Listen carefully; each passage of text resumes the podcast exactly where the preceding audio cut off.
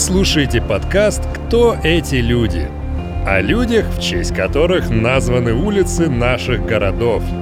Второй сезон посвящен дамам. Сильные женщины.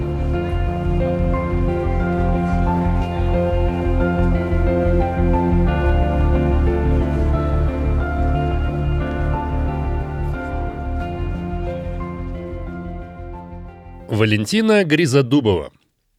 Одна из самых известных женщин-летчиц в СССР.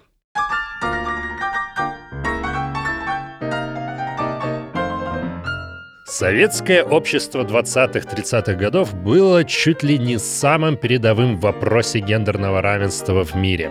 Американцам такое и не снилось. Пока у них креп культ домохозяйки и сексуального объекта, насаженного ранним Голливудом, наши женщины занимали высокие посты, летали, совершали подвиги.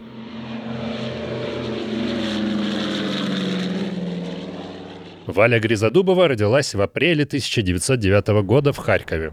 Можно сказать, что ее судьба была предрешена с детства. Отец Степан Васильевич был авиаконструктором, летчиком, одним из первых в СССР. В советское время считалось, что он был выходцем из крестьян, однако позднее выяснилось, что Степан Гризодубов был из дворян, но нашел себя в Советском Союзе и имел неплохой доход, работая заведующим электростанцией. Тогда в СССР только начинали появляться эти странные летательные аппараты, самолеты. Изобретатели со всего мира мечтали создать свой аэроплан, чтобы совершить полет, воспарить над землей. Такая мечта зародилась и у Степана Васильевича. Постепенно его идеи начали прорастать и в фантазиях дочери. С двух лет вторым домом Вали было небо. Маленькую дочку Степан Васильевич привязывал к себе ремнями, и они вместе взмывали в небо на аэроплане, который ему все-таки удалось построить. Однако очевидцы говорили, что его творение не поднималось выше 4 метров от земли.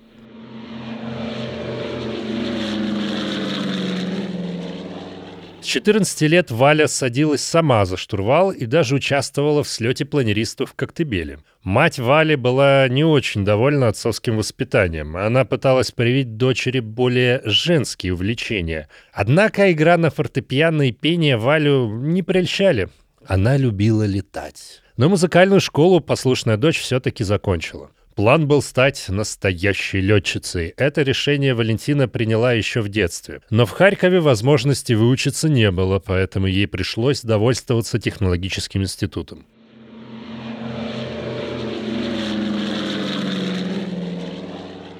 В 19 лет Валентина уехала в Тулу поступать в Тульскую летно-спортивную школу. Через год перебралась в Пензу в школу летчиков-инструкторов. После окончания учебы Валентина несколько лет проработала инструктором в аэроклубе «Добролет» и летной школе в Тушино. В один прекрасный день ее жизнь изменилась. Гризодубову зачислили в эскадрилью по агитации имени Горького под предводительством главного редактора «Огонька». Это была престижная работа. Что такое полеты в эскадрилье Горького? По сути, это были агитационные полеты по всему Советскому Союзу. Летаешь и рассказываешь, как прекрасен Советский Союз. Иногда эскадрилья работала как аэротакси, пассажирские авиаперевозки еще не были распространены, и на борту часто оказывались журналисты, политики и другие известные личности, которых нужно было доставить по месту назначения. За годы существования эскадрильи Валентине удалось побывать почти во всех крупных городах Советского Союза. Это была ее стихия, небо и путешествие. Что еще нужно для счастья? Ну, если только простое женское счастье. Вскоре Валентина вышла замуж за летчика Виктора Соколова и родила ему сына Валерия.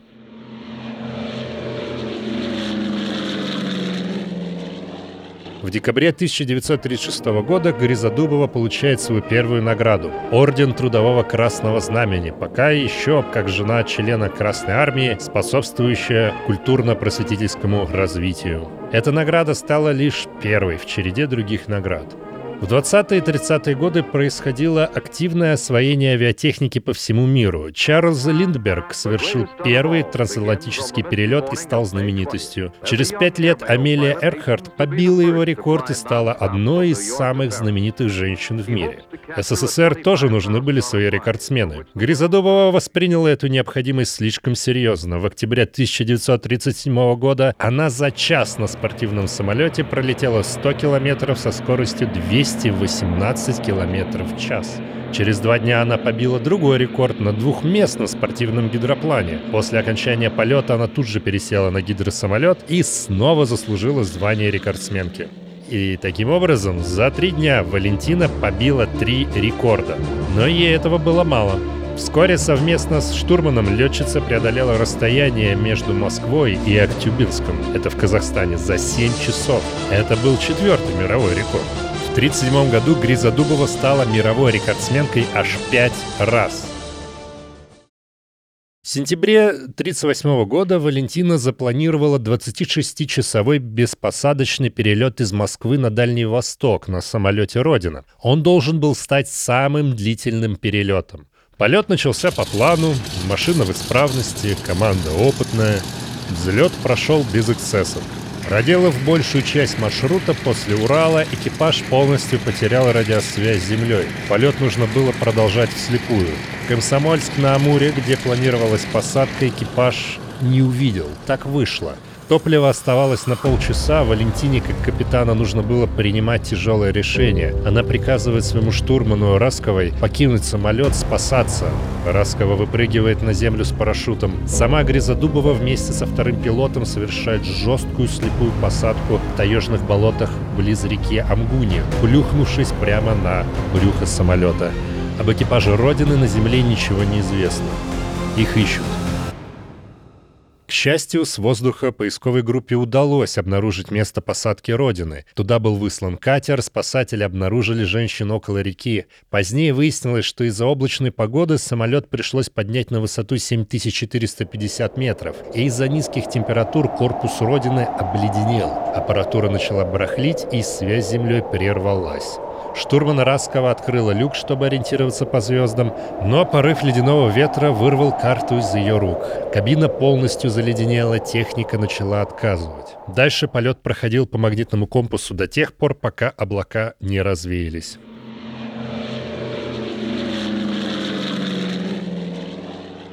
За этот полет Валентина получила звание Героя СССР и Орден Ленина. Спустя некоторое время Гризодубова была назначена начальником управления международных воздушных линий. Началась номенклатурная карьера.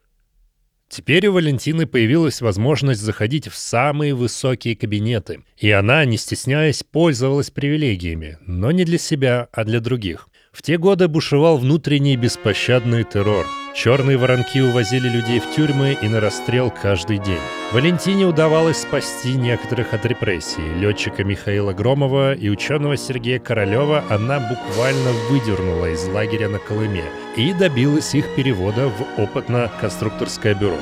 Когда началась война, Валентина сразу же подала рапорт с просьбой отправить ее на фронт. Ей отказали, так как у главы ВВС были другие планы на героя Советского Союза Гризодубову.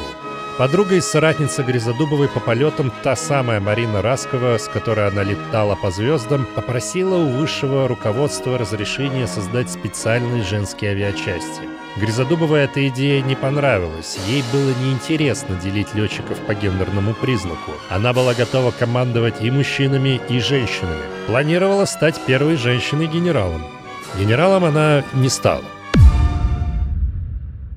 Но до звания полковника дослужилась. В войне Валентина все же поучаствовала. Ее задача состояла в том, чтобы наладить контакт с партизанами и экстренно вывозить раненых с поля боя. Также она доставляла боеприпасы и солдат. Были и боевые вылеты. Гризодубова лично бомбила войска противника под Курском.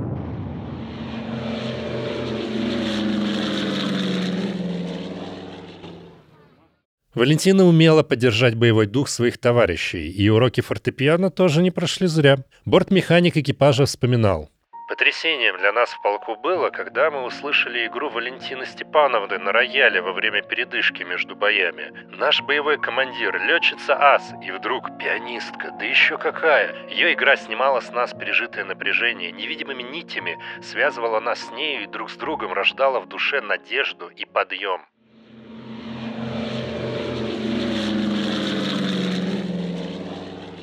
Характер у Гризодубовой был крутой, жесткий. Будучи в звании полковника, она поругалась со своим своенравным начальником Александром Головановым, который в 39 лет уже имел звание маршала. Столкнулись два амбициозных, упрямых человека – в своих воспоминаниях Голованов подробно описал суть конфликта. Валентина нажаловалась на него самому Сталину, ни больше, ни меньше. Мол, Голованов не дает ей работать, зажимает, не продвигает в звании, да и вообще не дает согласия на то, чтобы ее полк назывался гвардейским.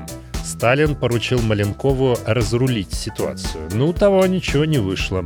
Позднее маршал выяснил, что полк Валентины находится в упадочном состоянии, а сама полковник часто покидает место своей работы якобы из-за важных дел.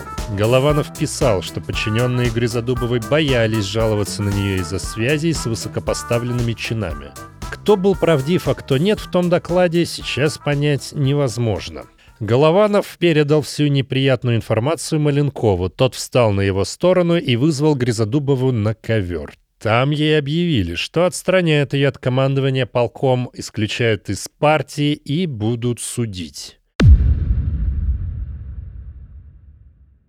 Наверное, мораль надо поменьше жаловаться, особенно Сталину. Тут уже Голованов заступился за подчиненную и попросил по трибунал ее не отдавать. В тюрьму Валентина не попала, но работу потеряла.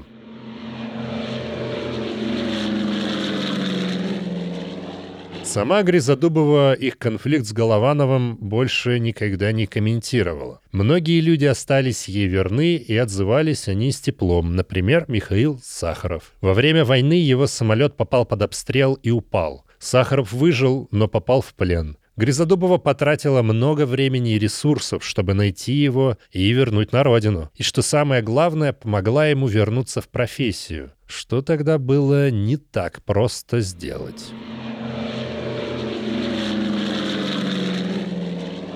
Бывший начальник штаба полка, которым руководила Гризодубова, вспоминал. Много сил и энергии вложила эта женщина в боевую работу полка. Были у нее и волнения, часы нелегких раздумий. Немало трудностей отпустила ей жизнь. Очень сложно отвечать за людей, воспитывать их, вести в бой. Но подлинное счастье испытывала Валентина Степановна, когда видела, как стойко и самоотверженно бились с фашистами экипажи ее прославленного в боях авиационного полка.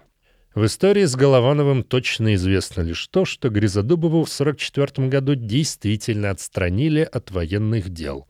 По какой причине – непонятно. Валентина говорила, что только одна ее мечта не сбылась – стать первой женщиной-генералом. После войны у Гризодубовой был шанс вернуться и стать командиром авиадивизии. Ее вызвал в кабинет сам маршал авиации Новиков, пока в его приемной дожидался еще один претендент, генерал, и прямо предложил Валентине вернуться. В ответ она пожала плечами. «Что мне делать у вас без войны?» И ушла. Она согласилась на должность заместителя начальника в НИИ-17. Там Гризодубова отвечала за испытания радиоэлектронной техники для ВВС и пассажирских самолетов. Принимала участие в пробных полетах. В 60-е она ушла из института, чтобы создать летный испытательный центр в Солнцеве. Но через 12 лет вернулась обратно и уже оставалась там до конца. Личная жизнь Валентины Гризодубовой сложилась куда хуже профессиональной. С мужем они развелись, по слухам, из-за недовольства тещи, матери Валентины. Ее единственный сын умер в 50 лет.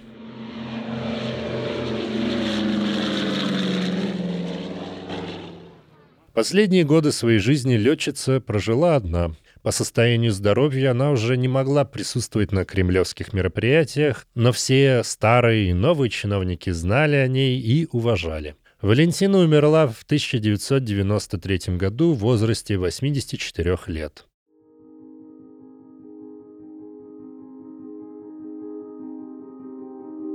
Улица Валентины Гризодубовой находится в Хорошовском районе города Москвы.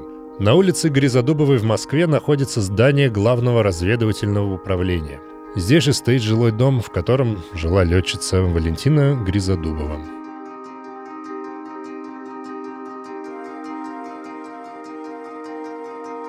Осмыслил и озвучил Денис Николин. Ищите нас в социальных сетях и приложениях «Скрытые лица». Слушайте бесплатно на нашем сайте hiddenfaces.ru, а также в приложениях Яндекс Музыка, подкасты от Apple и ВКонтакте.